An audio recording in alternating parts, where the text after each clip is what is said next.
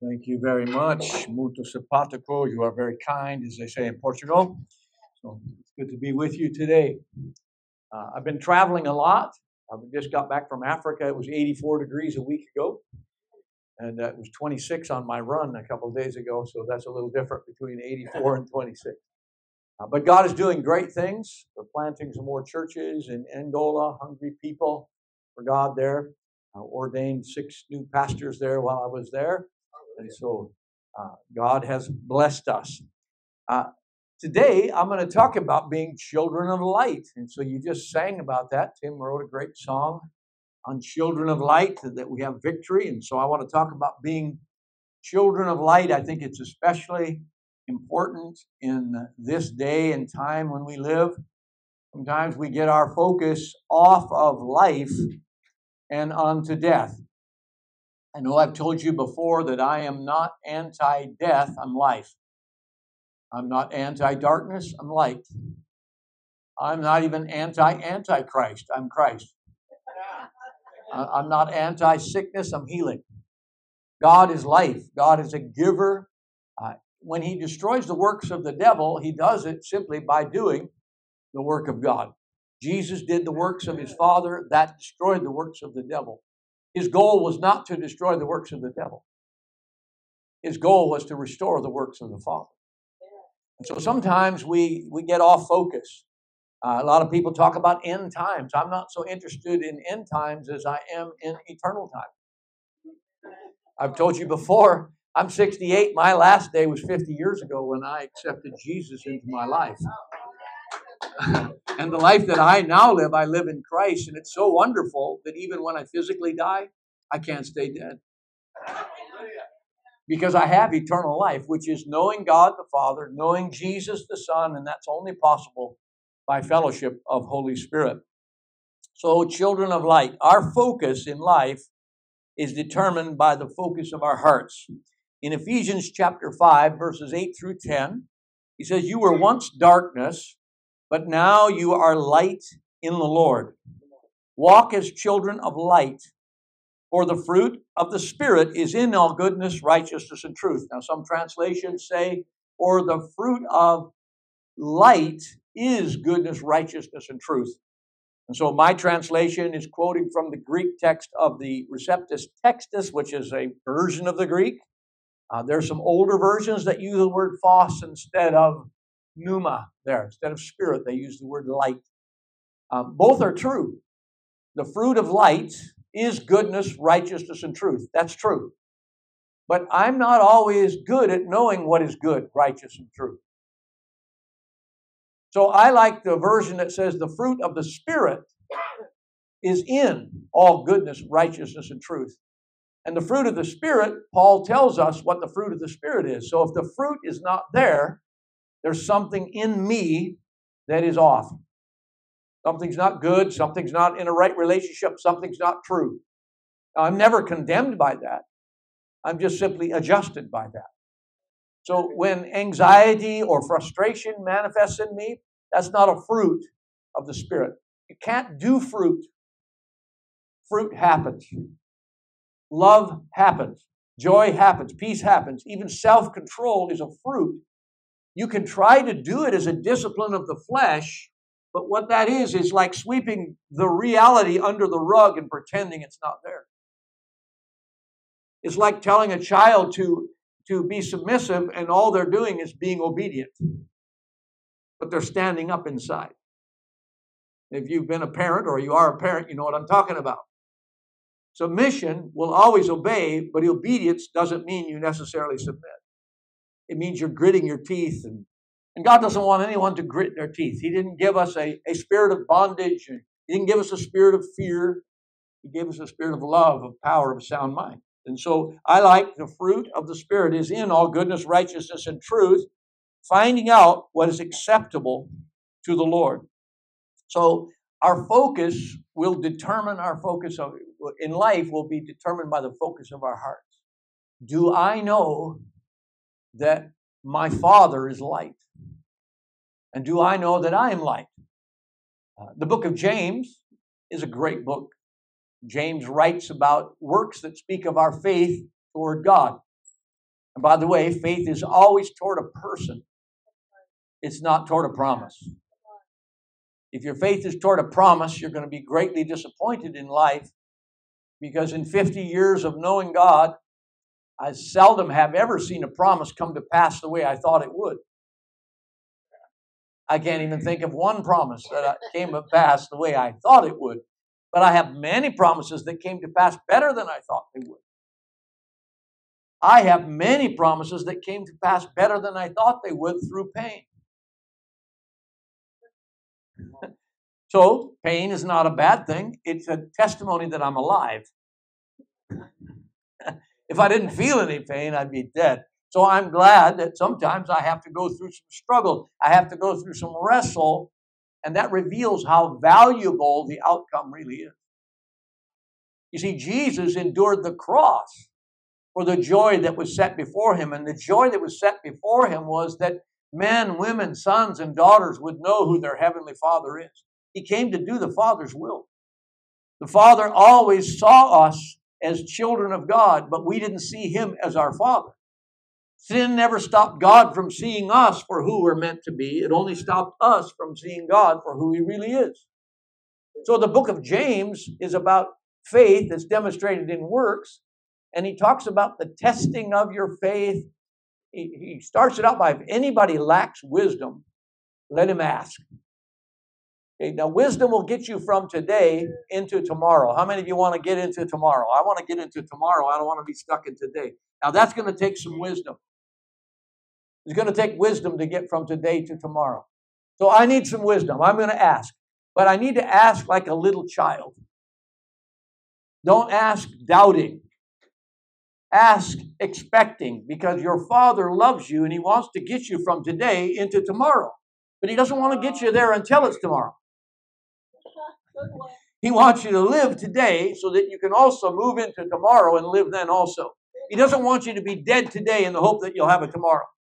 Uh, you know, like was said, we worship the God of breakthrough, not breakthrough, because we, we got plenty of God in our life today. Breakthrough will come tomorrow. so we ask without doubting for wisdom.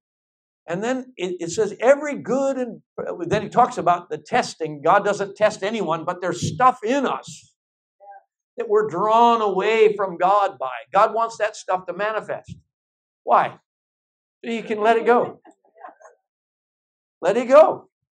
Let go of the desires of self will. Let go of the desires of stubbornness. Let go of the desires of I refuse to change. Let go of the desires of pride. Let go of the desires of self seeking. And God allows us to be tested by the enemy so that we can allow what manifests to be given to God. Ephesians 5 says that we're children of light. It also says that anything that's not of light, we bring it to the light so that it can be light. So then in James, it says, every good and perfect gift comes down from the Father of lights. Now, I believe the good and perfect gift is you. Pastor just said he wrote a book about the season is you. You are the season. I agree. So the good and perfect gift that is in the earth is a son and a daughter of God. We have a father who doesn't need anything. He doesn't need us to worship him. He doesn't need us to give anything to him. He doesn't need us to read our word. He doesn't need us to tell anybody about him. We need to.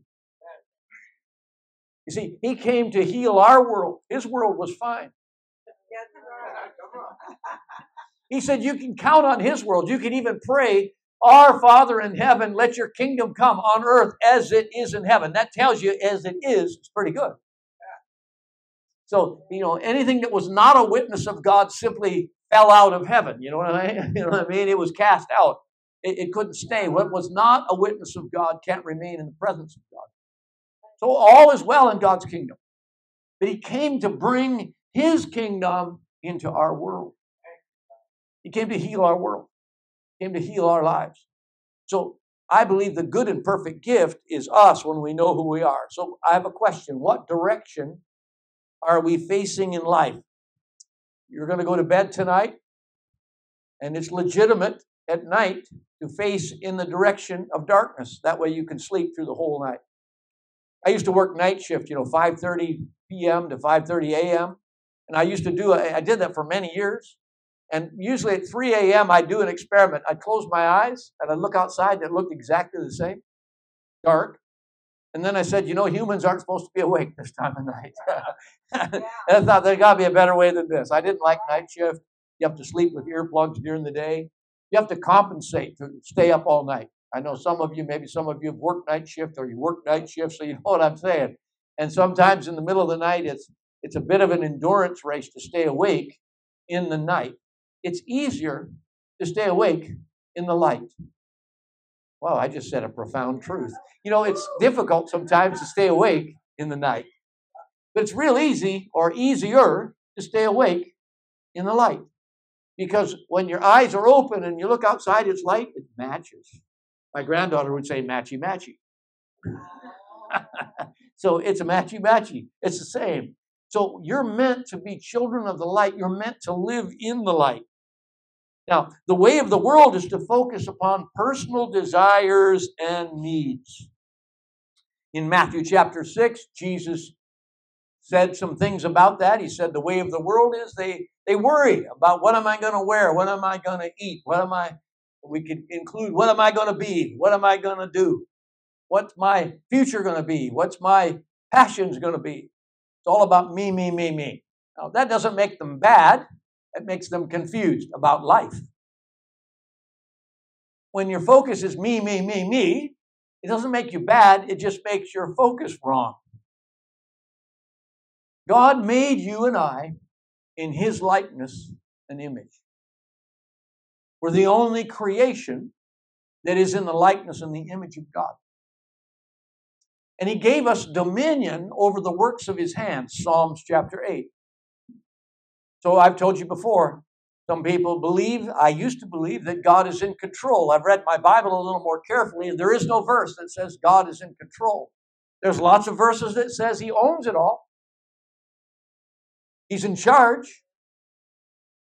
Bonnie and I, we've been married for 46 and a half years. If our marriage fails, it's not because God is in control, it's because we were in control and we messed up.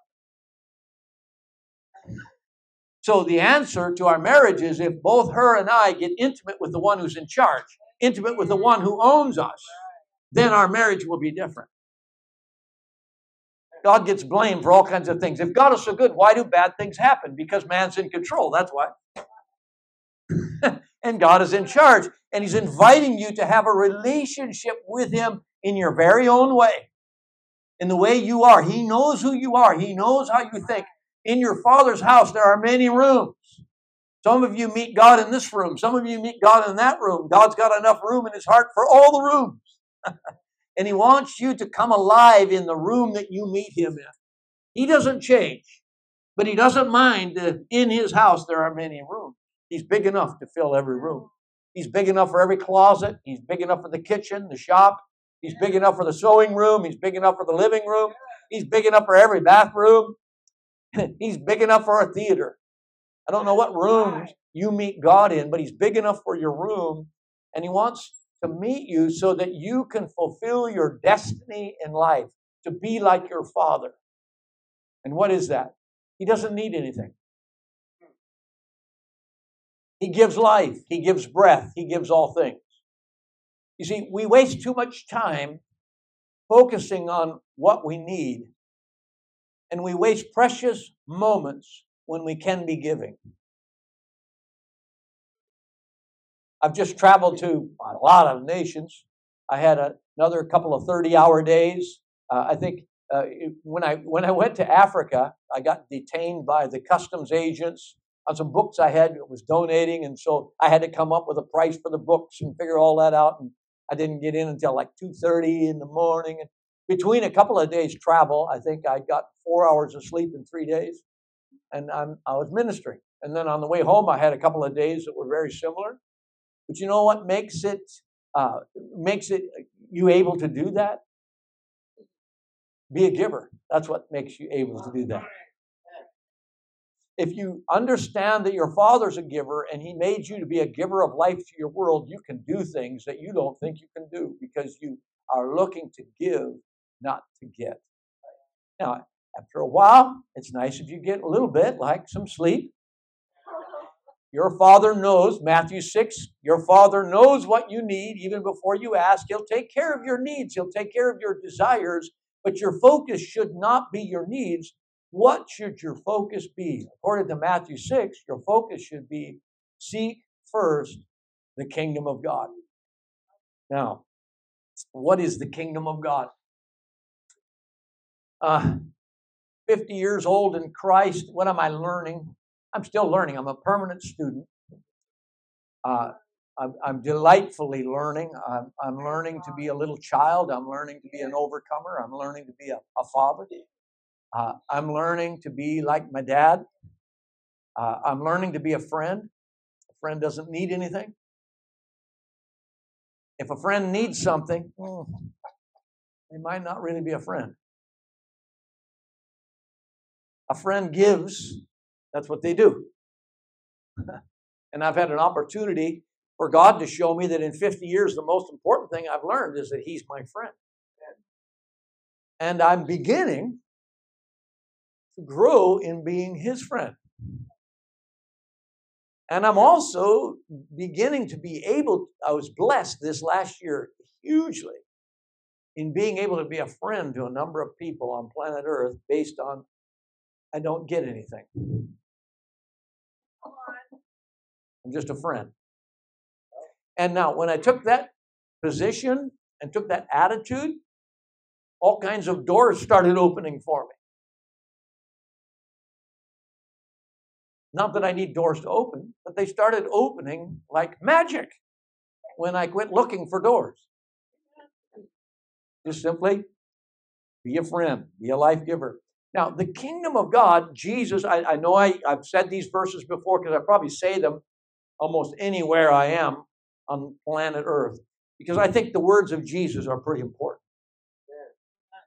And we, we live in a, in a world that has uh, instant information right now. You can go and you can find out what's going on anywhere on the planet. Uh, Google search will give it to you. Even this morning, you can find out stuff that's happening instantly. And so a lot of times we say, well, the, you know, the world is getting so bad, it's getting so bad. I'm, I'm not sure I agree with that. I would say the world's getting so manifested because there's a lot of things that have been swept under the rug you see, in this room, uh, there's worry, there's anxiety, there's hate, there's jealousy. There's all kinds of things that should not be in our lives. There's oppression, depression. I, I, I can name off stuff that's in the room. And, know, so we can say, well, you know, we're not supposed to have that, so we, we lift this and we put it underneath this rug and then it's nice and neat because the law says we're not supposed to have those things. So we discipline the flesh and we stuff it all under the rug. We stuff all of our, our worries under the rug. As long as I, I don't show it on my face, it's okay, it's under the rug. My temptations, my vulnerabilities, I shove them all under the rug. The law is clean, the law is neat, the law controls, the law conforms, the law informs, the law is wonderful. The law is good. It's a great rug. But it doesn't change the world. So I think we're in a season where God says everything that's been swept under the rug, no more am I sweeping it under the rug. Now, why? Because iniquity is not sin, but it will lead to sin. Transgression is not sin, but it's one step away. So iniquity is a weakness, an internal weakness that makes you vulnerable to transgress, and the end result is you sin. And what is sin? Disconnection from life. God has never killed a sinner, He never will kill a sinner. Sin kills a sinner every time. Disconnection from life will kill you. God's judgments are preemptive, not reactive. When he says, don't do that, that's a judgment. Don't do that. Come to me. Come to me. That's his judgment. Don't do that. That'll kill you. Come to me. Come to me. That's his judgment. Don't go there. That'll kill you. Come to me. I'm life. I'll give you life. And when we go there, the judgment of God comes on us. But the judgment was before we went there, not after we got there. God doesn't judge us for going there. He prejudged, this will kill you, don't go there. I'll challenge you to look at anything in the scripture and look at it through the eyes of judgment being preemptive, not reactive. And you'll get a different lens in reading scripture. Even when, when things get destroyed, when God says to destroy something, it's really the consequence of the fruit of something he said not to do in the first place. Now, why did he say not to do it? Not because he's a controller, but because he's a giver. You see, our God is a jealous God. But we define jealousy as I'm not getting what I deserve. I'm really jealous. God defines jealousy as you're not allowing me to give to you what I want to give to you. A perfect world for God is a world that's formless, void, and dark. Because he can be himself in that space. Are you formless? Fantastic. His love's for you. Are you empty? Oh, perfect world. He wants to fill you up. Do you have darkness? Fantastic. He's light. Walks into the room, everything's changed. But if you have all those three things taken care of already, he has a difficult time being himself. He's not a controller, he's not a taker, he's a giver. Even when it comes to hearing God, he doesn't say, Let him who wrestles, struggles, strives, and sweats hear me. He says, Let him who has an ear hear. Just let your ears be open to him. Prophet Isaiah says that the religious house doesn't hear him because their ears are heavy and their hearts are dull. Some modern translations try to fix that because that doesn't make sense to have heavy ears and dull hearts. You should have a heavy heart and dull ears. That would be true if the voice of God was to your soul. But the voice of God is to your spirit. But when you listen with your ears too much, your ears become heavy, and you can't listen with your heart because your heart is too dull. We don't hear God with our souls, we hear God with our spirit. Then our spirit speaks to our soul from the inside out. He gives us thoughts, He gives us reasoning, imagination, emotions, and desires. It all sounds like life. It all makes you come alive. It is all light. it's amazing. We have redefined so many things. You know, I've told you before, even the word apocalypse. We've redefined it so much they had to change the dictionaries. If it's, if it's disaster, we call it apocalyptic. But the word apocalypse means what was hidden is no longer hidden anymore. And by the way, it's a, an apocalypse of Jesus Christ. It's a revelation of a person that you couldn't see hmm. before. It's a revelation that he's standing in your life. It's a revelation that you're an overcomer. It's a revelation that you live in and from the throne room. It's a revelation that he fulfilled the law. It's a revelation that false things get removed. It's a revelation that your thoughts get restored toward God and toward others. It's a revelation that you are the temple of the Holy Spirit. That's what it is. It's a revelation that there's life that flows out of you because what was not opened before has been opened unto you. Peter said, There's grace that comes at a revelation of Jesus Christ. There's grace that comes at an apocalypse of Jesus Christ. I am planning on an apocalypse today. I woke up this morning, I ran my six miles, and I opened my spirit for another revelation of Jesus Christ in my life. My focus is not ends, my focus is the kingdom of God. Jesus said this in Luke 17 20 and 21 when he was approached by a Pharisee. What will be the sign, what will be the sign of the coming of your kingdom? And Jesus responded, He said, The kingdom of God does not come by observation. The kingdom of God is within you. So there's nothing happening in the planet in the kingdoms of men that can tell you the kingdom of God is here or the kingdom of God is there. The only place that can tell you anything about the kingdom of God is within you. Jesus came, there was a collision. The first collision was the kingdom of God collided with the kingdom of Israel. He came to his own.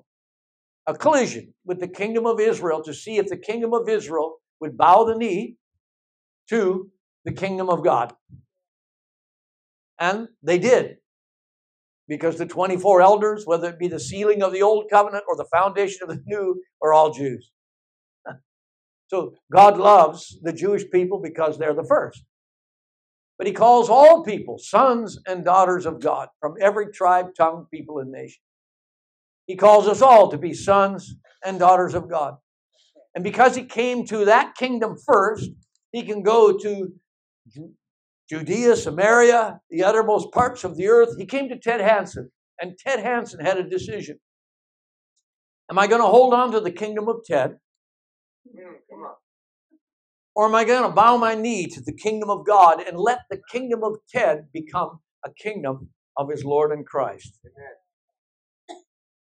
I believe that every nation, every human being, every person is in a collision. And the collision is are you going to choose life or are you going to hold on to death? The kingdoms of this world have become the kingdoms of our Lord and Christ. All authority has been given to Jesus in heaven and on earth. Therefore, go and make disciples of all nations, baptizing them, submerging them into the identity of the Father, the Son, and the Holy Spirit. Teach them as I have taught you. How did he teach his disciples? Yeah, look at me, follow me. Hey, let's eat together. Hey, let's live together. Hey, you know what?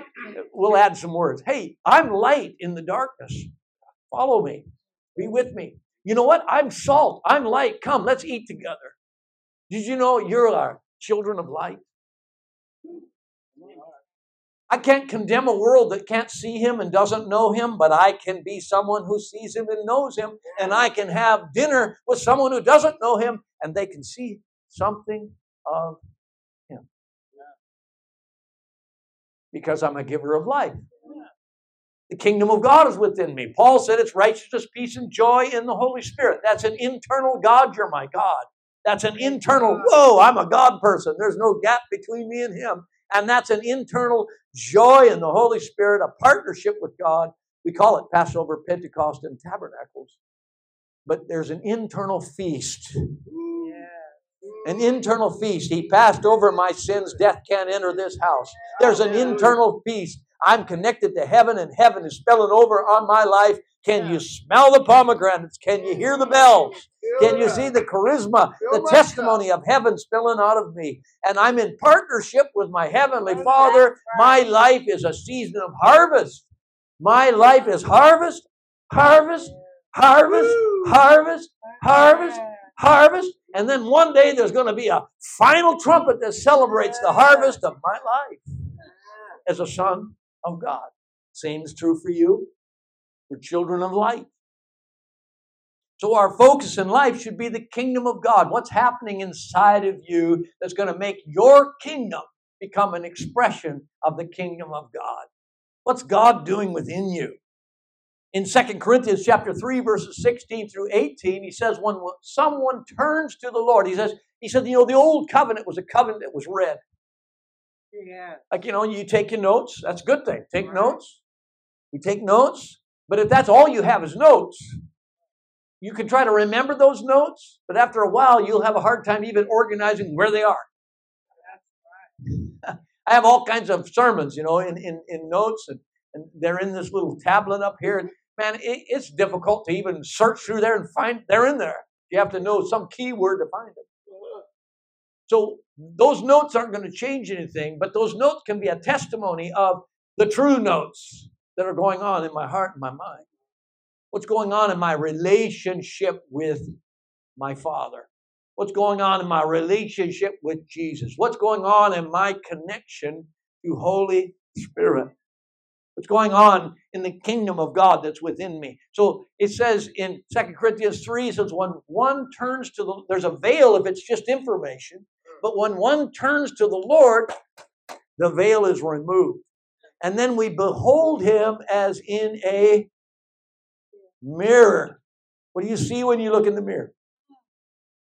Huh? Who do you see when you look in the mirror? Yourself.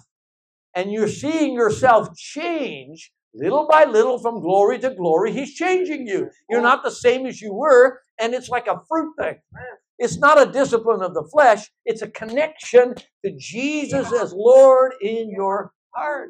When one turns to the Lord, then the next chapter says, it says it's we have light shining out of darkness.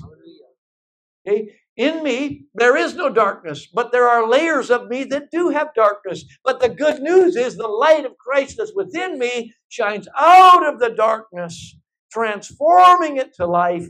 We have this treasure in earthen vessels, that the excellence may be of God and not of us. The story that depicts that clearly is Gideon when he defeated the Midianites with just a handful of people with some clay pots with torches in yeah. and a trumpet. The prophetic sound of the Spirit and the light of Christ within the vessel break the vessel, the light and the sound destroys all the judgment of the enemy. So it doesn't matter what's on the surface of your life. What matters is what's in the heart of your life and how do you let that out? How do you let the light shine? We're children of light. In Acts chapter 2, I'm going to read some verses. This is explaining what happened when the Holy Spirit came upon the first fruit church, the first fruit body of Christ, 120. The Holy Spirit came and they began to magnify God. They began to speak in tongues. They began to speak in languages. I think there were a lot of things in effect. They were accused of being drunk, so it wasn't just a matter of speaking language. You know, Imanusia Povic Strasse, Jesus Christus. That's you're probably not going to accuse me of being drunk yet. Uh, you know, uh, so so I, I, could speak in, in Bulgarian or I could speak in Portuguese, and you're not going to accuse me of being drunk. But maybe I could speak those same languages in an intoxicated way, and you'd accuse me of being drunk. So I don't know if everybody was speaking languages that were understood, or if the hungry simply heard them in their own languages because the Holy Spirit was strong enough that the Persian and the Greek heard one person in their own languages. Maybe. Yeah. Paul says that when I speak in a tongue, no one understands me. Now, I've seen languages that are understood. We've had conferences where we had some Bulgarian guests, and one of our people was speaking in Bulgarian, didn't know it, and they heard it in Bulgarian. So it happens. Yeah. My good friend Henry, who got promoted here a uh, year before last, went to heaven, but he, he was in a country in Africa and singing in tongues the way he usually did in a message. And uh, the people started singing with him, and he's thinking, well, they're just following along. And he's singing in tongues. And at the end, his translator said, How did you know that? That that's an ancient dialect of something that the tribes use, and they don't use that anymore, but the people know it. And so he, he didn't know it, but he was singing in their language. So that happened. But the Holy Spirit was poured out in Acts 2, and, and Peter gives the explanation of the Holy Spirit, of the submersion of Holy Spirit in human life. And he says this in, in verse uh, 15 These are not drunk as you suppose, since it is only the third hour. It's only nine o'clock in the morning. But this is what was spoken by the prophet Joel. And it shall come to pass in the last days, says God, that I will pour out my spirit on all flesh. Your sons and your daughters shall prophesy. Your young men shall see visions. Your old men shall dream dreams. And on my men servants and on my maid servants I will pour out my spirit in those days, and they shall prophesy. I simply say, they shall speak, and life happens. They shall prophesy. They shall speak, and life happens. They shall speak, and their world will change. They shall speak, and life will happen.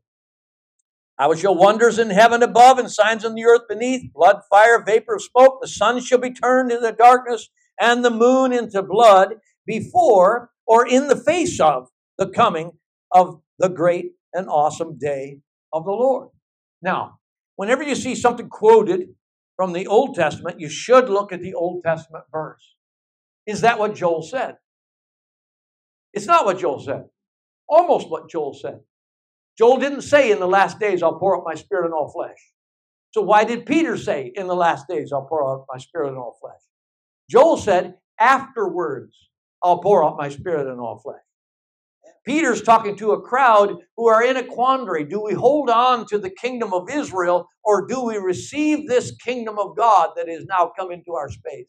Do I hold on to the kingdom of Ted or do I receive this now kingdom that has come into my space?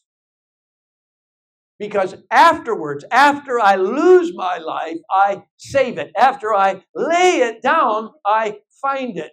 After I let go of my kingdom, I receive the anointing of his kingdom and I can prophesy. I speak and life happens. That's what Joel was saying. So now let me confirm this. And this includes the sun turning black and the moon turning to blood. By the way, Scripture interprets Scripture. Very bad book to go to for interpretation of Scripture is Star Wars. Battlestar Galactica is not a good one. Uh, War of the Worlds is not a good source. Science fiction is not a good source. Um, creation, not by man, but by God, that's a good source. Go out and look at some trees and let, let God talk to you. That'll help. Uh, and then your Bible. The language of Scripture interprets Scripture. Okay? And, and it's written in a way because he's trying to communicate to you heaven language and you don't speak heaven. It would be like if you were going to China, this may be a shock to you, but they speak Chinese in China. Okay? So God speaks God. So, what he does to help you out, he takes your language, particularly the language of creation that reveals the mystery of the Godhead, and he says some things over and over again so that you could maybe get an idea of what he might be saying by studying the language of God. And by the way, that's not English and it's not even Hebrew. It's not Greek. It's simply God communicating some things in a specific way. And in this, we see the sun turning black and the moon turning to blood. In the face of this coming of the Lord, that word behold, uh, uh, before, can also be translated in the face of. In the face of. Now, what just happened in Acts 2? Okay. In Acts 2, 10 days earlier, Jesus had ascended in bodily form into heaven. They watched him go into the cloud. If you study cloud, you'll find that the cloud always means the manifest presence of God. It's really good news for God's people. It's bad news if you hold on to what the cloud removes. When God walks into a room of darkness, guess what gets removed? Darkness. When God walks into a room of death, guess what gets removed? Death. Now, if you hold on to death, it's not good news for you if you think death is good news. so, what you want to do is look to Jesus, look to God. When He walks into the room, look to Him and let go of anything that can be removed.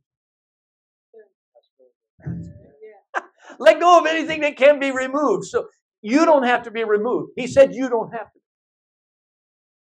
He walks into the room so that anything that can be removed gets removed so that you can be you. So he can reveal himself as your father. He can reveal that you're his son, you're his daughter. He's very pleased with you. Before you do a single thing, he's pleased with you. And he wants to anoint you and empower you to do things that are pleasing because he's so pleased with you.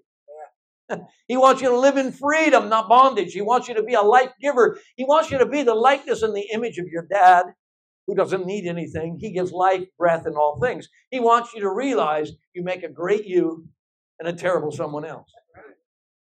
You traded away your beauty for some crazy ashes, but he came and he had an anointing to get your beauty back. He traded away your, your praise for some crazy heaviness. But Jesus came with an anointing to give you your praise back. You traded away your freedom for some captivity, but Jesus has an anointing. He went and made and bought your freedom back so that you can let go of that captivity. You can let go of that broken heart. You can let go of that blindness. You can let go of what you traded the truth for, some lie. So these things, he says, uh, you're going to be prophetic. Now, in Isaiah chapter 60, verses 1 through 5, we're talking about being children of light because our Father of lights, He gives good and perfect gifts. Arise, shine, your light has come. Now, Isaiah 60 is after Isaiah 59. Isaiah 59 is the crucifixion of Jesus Christ. Isaiah 58, 59 reveals that the crucifixion of Jesus Christ was so brutal in the Hebrew language, in the roots, it was so brutal you couldn't tell whether he was a man or a woman. You couldn't tell what race he was. He was he was a, a astonishing to look at, disgusting to look at at his crucifixion. Probably worse than the Passion of the Christ that was the movie. Yeah. Eh, you couldn't tell what he was. Why? Because he was you. What race was he? Yes. he, he, was, he was every expression of humanity, and he offered his life on the tree of the knowledge of good and evil. That's the cross. He stretched out the arms of the tree of life and let the tree of life be nailed onto the tree of the knowledge of good and evil, and knowledge of good and evil couldn't swallow him. He destroyed the, the, the consequence of the knowledge of good and evil by being a son of his heavenly Father for the sake of us all. And he shed blood seven places to give us seven graces the sevenfold Holy Spirit that is the life of the body of Christ. The life of your body, the body of Christ, is no longer the life of the flesh. The blood of the body of Christ is the Holy Spirit. The blood of the cross made it possible for you to get the blood of the body of Christ. And it does what blood does. It does a good warfare, provides oxygen, provides health, life. life to every part, every cell of your being. But you are no longer according to the flesh. You're a son, you're a daughter of God. He's poured out His Spirit upon you to testify of who you are within. To be a life giver in your world. You are children of light. So after the crucifixion, He says, Arise, shine, for your light has come, and the glory of the Lord is risen upon you. For behold, darkness shall cover the earth, and deep darkness the people, but the Lord will arise over you, and his glory will be seen upon you. The Gentiles, those who have no idea about a covenant with God, shall come to your light. And kings to the brightness of your rising. But you have to arise and shine. Know who you are. You're a child of God. You're a child of God. He's made it possible that the Spirit of God can be on all flesh. But not all flesh knows that. Jesus said, I'm going to send you the helper. He's going to be not only with you like I'm with you, but he's also going to be in you. He's the one whom the world cannot see. They cannot receive him. They don't know him. They can't see him. Now, he didn't say condemn the world for not being able to see. You don't ever need to condemn a sinner. There should never be a preaching where you condemn a sinner. You should be so focused on light and life that the message of life will automatically convict those who don't have it. If you're wasting your time preaching against anything, you're wasting your time. Hey, you, you, you, we say in Portugal, no tem tempo para isso. You don't have time for that. You need to be a life giver seven days a week, 24 hours a day. Prophesy. What does the world say? I don't care what the world says. What does God say? This is the day the Lord has made. I will rejoice and be glad in it. Today, my children will rise up and call you blessed, God. Today, my world will receive life. Sick people will be healed. People in bondage will be delivered. And the goodness of God will prevail because the love of my Father can never fail. He's bringing forth His glory like a shining bright light. And no longer are people bound to the night, for the earth is turning in the direction of His face because He's the one who wants to give amazing grace.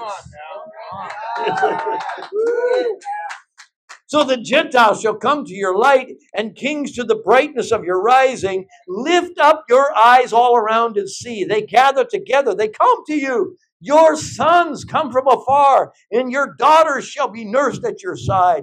Then you shall see and become radiant, and your heart shall swell with joy, because the abundance of the sea, the abundance of the world, shall be turned to you. And the wealth of those who don't have a covenant with God shall come to you. By the way, I don't think that's their money. I think that's them. You know why? They make a great themselves and a terrible you, and you make a terrible them. But God would that all come and know that He is the Father of all flesh. God desires that the wealth of the Gentiles would come into the house of God and realize, wow, I was so glad when they said, let's go to the house of the Lord. So arise and shine. Holy Spirit empowers us to be life giving. Now, sunrises happen when the earth bows in the direction of the sun. Arise and shine when the earth bows. I know I've said this before here, but uh, you know, our experience this morning was a fantastic sunrise. It was a little late in coming. I was still out running at 7:30. The moon was pretty high in the sky, and the sun was just starting to peek. Uh, but the sunrise in the morning, it makes you feel good. You know, the sunrise feels good. Uh, uh and whenever the sun arises, it just feels good. But the truth is, the sun doesn't rise. The earth turns, the earth bows. You have to bow to have a sunrise. But you know, we could have said this morning, man, in Bellingham, we had such a good earth rotation. Wow, man, that earth. Whoa, did you feel that earth rotation this morning? What a wonderful deal. No, that's not the experience. The experience is, wow, did you see that sunrise? See, when anyone turns to the Lord, there's a sunrise. When anyone turns in the direction, when anyone bows in the direction of the one who never moves. You see, the sun does not move. He's the same yesterday, today, and forever. He's never been in trouble. He's never been a taker. A perfect world for him is a world where he can be himself. He's not shaken by formless, void, and dark things. He just says, Come to me. Come to me. So, sunrise happens when we turn toward the light. So sunrises happen when the earth bow in the direction of the sun. So the question is, what is the sound of our lives? What is the atmosphere of our lives? What do people see? What do people hear? What do people experience when we walk into the room? I believe that God is releasing such a grace in this hour for us to be the children of God, for us to be sons and daughters for there to be a stronger prophetic voice than the old covenant prophet. You see, the prophetic voice always points to heaven on earth. And before Jesus came, the administration of mankind was the knowledge of good and evil. That wasn't God's decision, that was Adam's decision. But then Jesus came and made a new covenant. I spelled new covenant N O W. The moment it's not now, it's not new. And the new covenant is not a time in history, it's a time of relationship, a place in relationship. So outside of Christ, people still live according to the knowledge of good and evil. But no one has to. I know I've told you before that uh, one of the meanest animals on the planet is a, is a crocodile. Crocodile has a crocodile head on one end and an alligator head on the other end and it has nothing but teeth. It eats and eats and eats, and you don't want to run into a crocodile.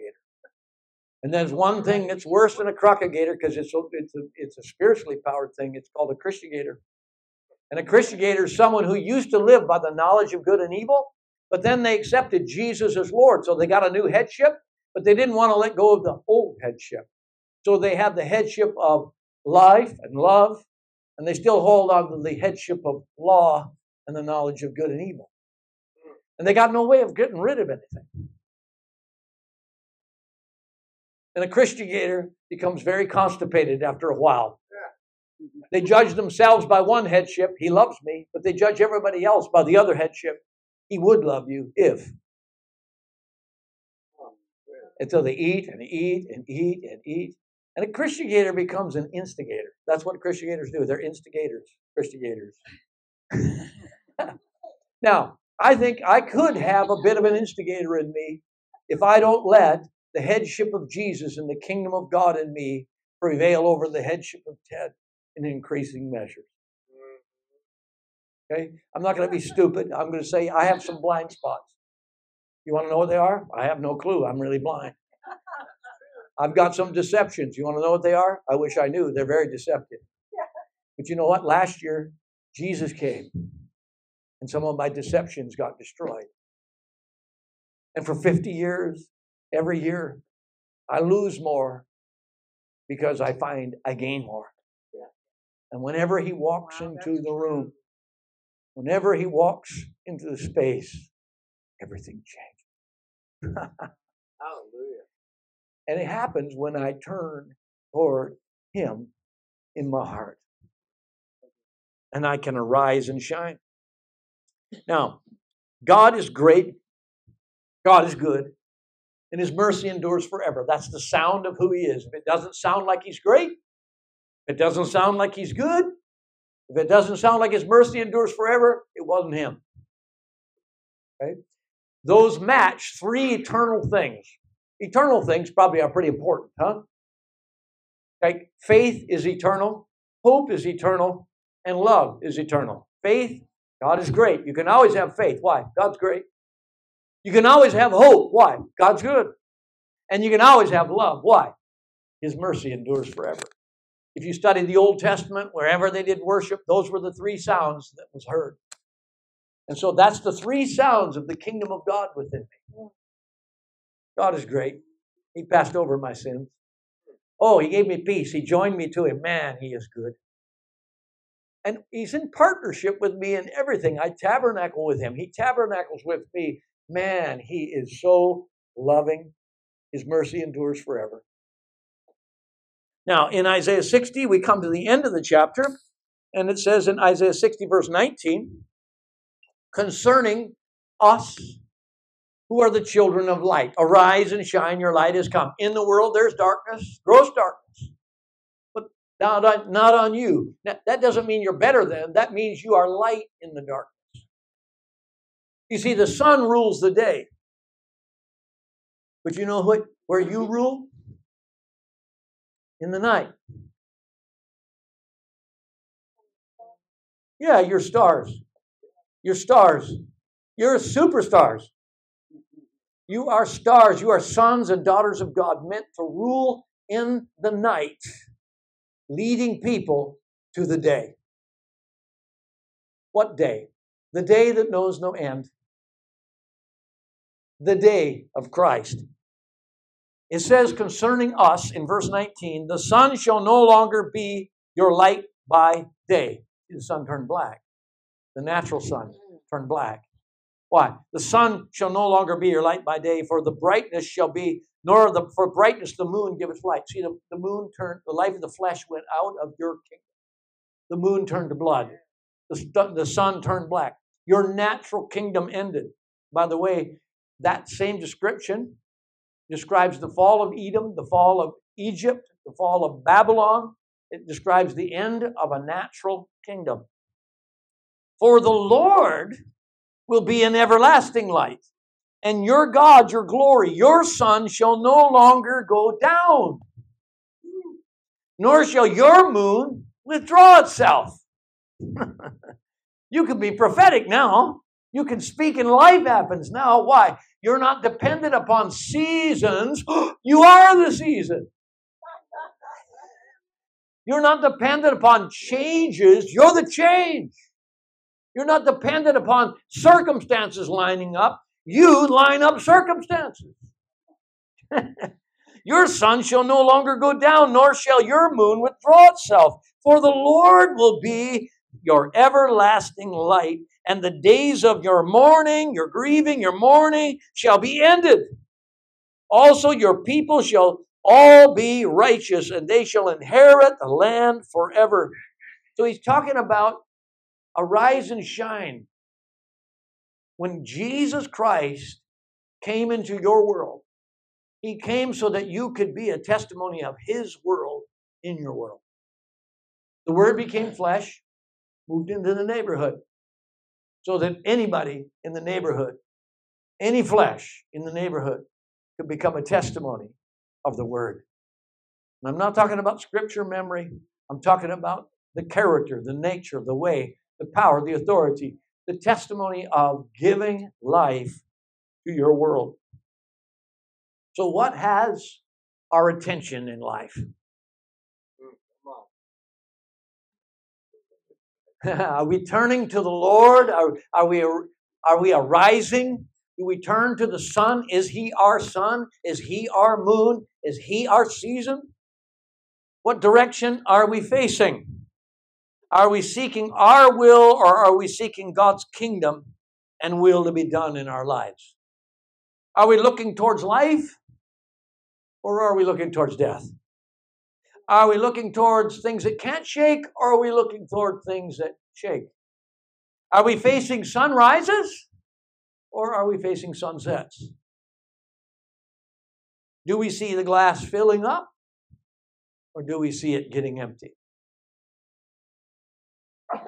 The desirable place is in the east. And what happens in the east? we experience a sunrise because the earth turns toward the east and the sun never moves. So in the east, there was a place called Eden. It means desirable. Desirable. Same meaning as the word Ephesus, as the church of Ephesians, or the first letter of Revelation. And what's the first letter of Revelation? The first letter of Revelation is you know how to tell who's sent, who's not sent. You're really good at perseverance. You do all kinds of garden work. Oh, you hate evil. But you missed the point. You forgot the purpose of the garden. And Jesus is revealed as the one who walks in your midst. You know what the purpose of your life is? knowing God. and then you'll do all kinds of things. But you got to return to your first love. When, when that letter is commended, the first church, the church of Ephesus, the church of Eden, the church of desirable place, the church in the east, Jesus is seen walking in their midst. They're, they're commended for you know how to persevere, you know how to cultivate, you know how to hoe, hoe, you know how to pull weeds out of the garden. You, you have discerned who's a true sent one, who's not one. You hate the deeds of the Nicolaitans. You hate the flesh. You see, you've become all about anti sin, anti this, anti that, all about the knowledge of good and evil. You, you forgot the purpose of the garden. So I want you to return to your first love. He who has an ear to hear, let him hear. And I'll give him to eat of the tree of life, which is in the paradise of God. So if I'm going to rise and shine, my day, my life has to be focused on knowing Him, letting Him walk in my life. The first day that God walked in Adam's life, Adam hadn't done a single thing. And it was called Sabbath. Man's first day was God's seventh day. And man was told to rest. Because God was resting. But God wasn't resting because he was exhausted. God was satisfied. God rests because he's satisfied. And then he wanted man to experience that so that he could live from rest, not striving to rest.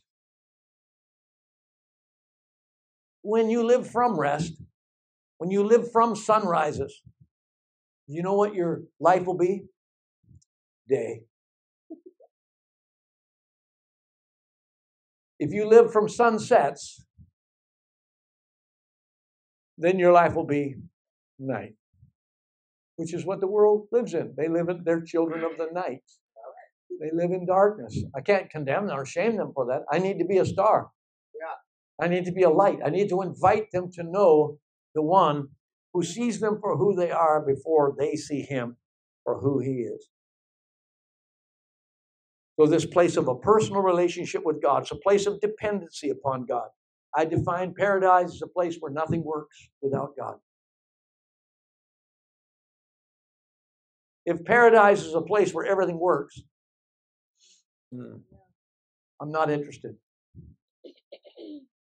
That's hell in disguise. But if paradise is a place where nothing works without God, then when I find God, everything will work.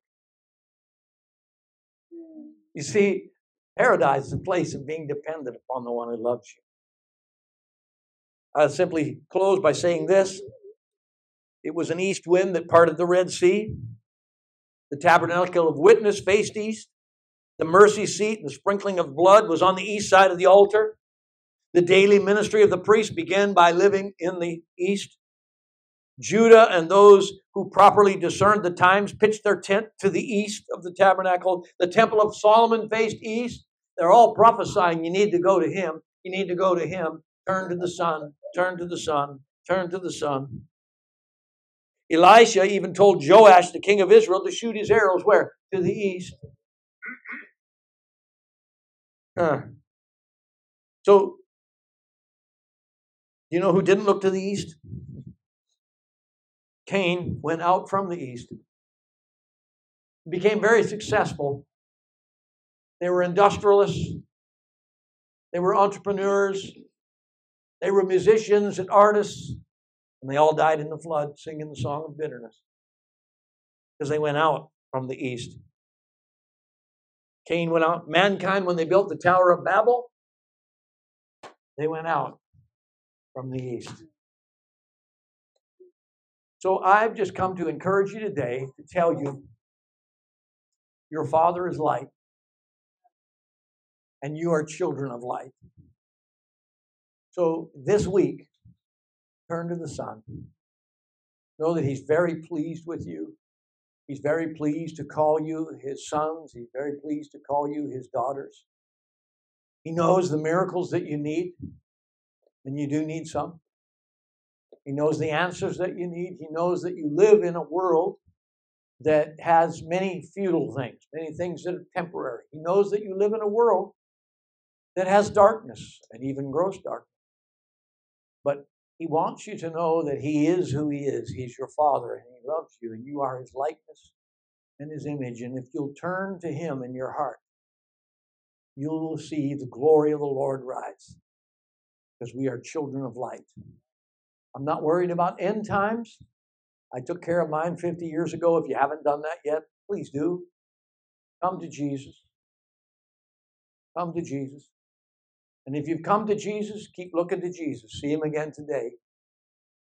Did you know the word for coming, the coming of the Lord, uh, is both a perfect and imperfect tense? There's not just the day of the event. Actually erchomai and parousia, two Greek words. Erchomai means something that happens and then it continues to happen. It's coming. Like he's coming, he's coming into the room, he's coming. So there's going to come a time where there's a coming moment of Jesus. But you know what? He comes, he came today. Okay? But then he also, there's a word called parousia, which means he abides. Okay? Now, there's going to come a time when everything is matured and culminated and there's a fullness of all things. But I'm not living for that day I'm living in the day that will get me to that day. My hope is not that day. My hope is the coming of the Lord today.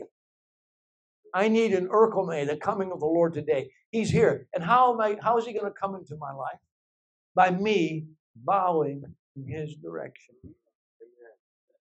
When I turn to the Lord and acknowledge that he has poured out his spirit on this flesh, because my last day was 50 years ago. And I'm living in the day of the Lord. I'm not I'm not shaken by what's going on in my in my world. I'm mandated to bring Christ into my world. I should say I'm not shaken by what's going on in the world. I'm not distracted by what's going on in the world. I've got plenty to deal with in my world. So if everybody will bring the light of Christ to their world, the light of Christ will affect the world. Amen. Jesus didn't pray for the world. He prayed for those that God gave him as an example in the same way that God sent him. He sent his disciples. He sent there. He sent more disciples. He sent you. You were born for your world. Yep. And you were born to be a son or a daughter of God for your world. You see, I don't pray for Angola, Africa. I pray for some Angolans. Oh, I know them. I, I eat with them. I hug their necks. God loves Angola, but God didn't send me to Angola. He sent me to some Angolans. He sent me to uh, he sent me to everyone's church. Okay? There's a lot of great churches here, but I'm not sent to all of them. I'm, I'm just in my world. and what's our responsibility? To arise and shine, bring light. So, Jesus, we thank you, we thank you, we thank you. For the great price that you paid to leave glory for a moment for the prize that was beyond what we could not see. You saw what the Father saw. You made it possible for us to be reconciled, to be restored, reconnected to our Father. Thank you that you gave that sacrifice. Thank you that you are a firstborn of a new creation, that we are the family of God. And Holy Spirit, thank you, thank you, thank you that you are the helper, the intercessor, the comforter, the one who draws heaven into us even when we're sleeping. Thank you that you are the light of Christ within us, the hope of glory. And you've come in Jesus' name. You even inspire our own human spirits to cry out in truth, Abba, mm-hmm. Father. Thank you that this week is a week and we get to live it. We're expecting divine appointment where we can be light. We're expecting opportunities to be life. We thank you that it's not us, the excellence of the treasure is inside of us. And because of that, we can shine in the darkness to transform things that were previously dark to places where you live. In Jesus' name, amen.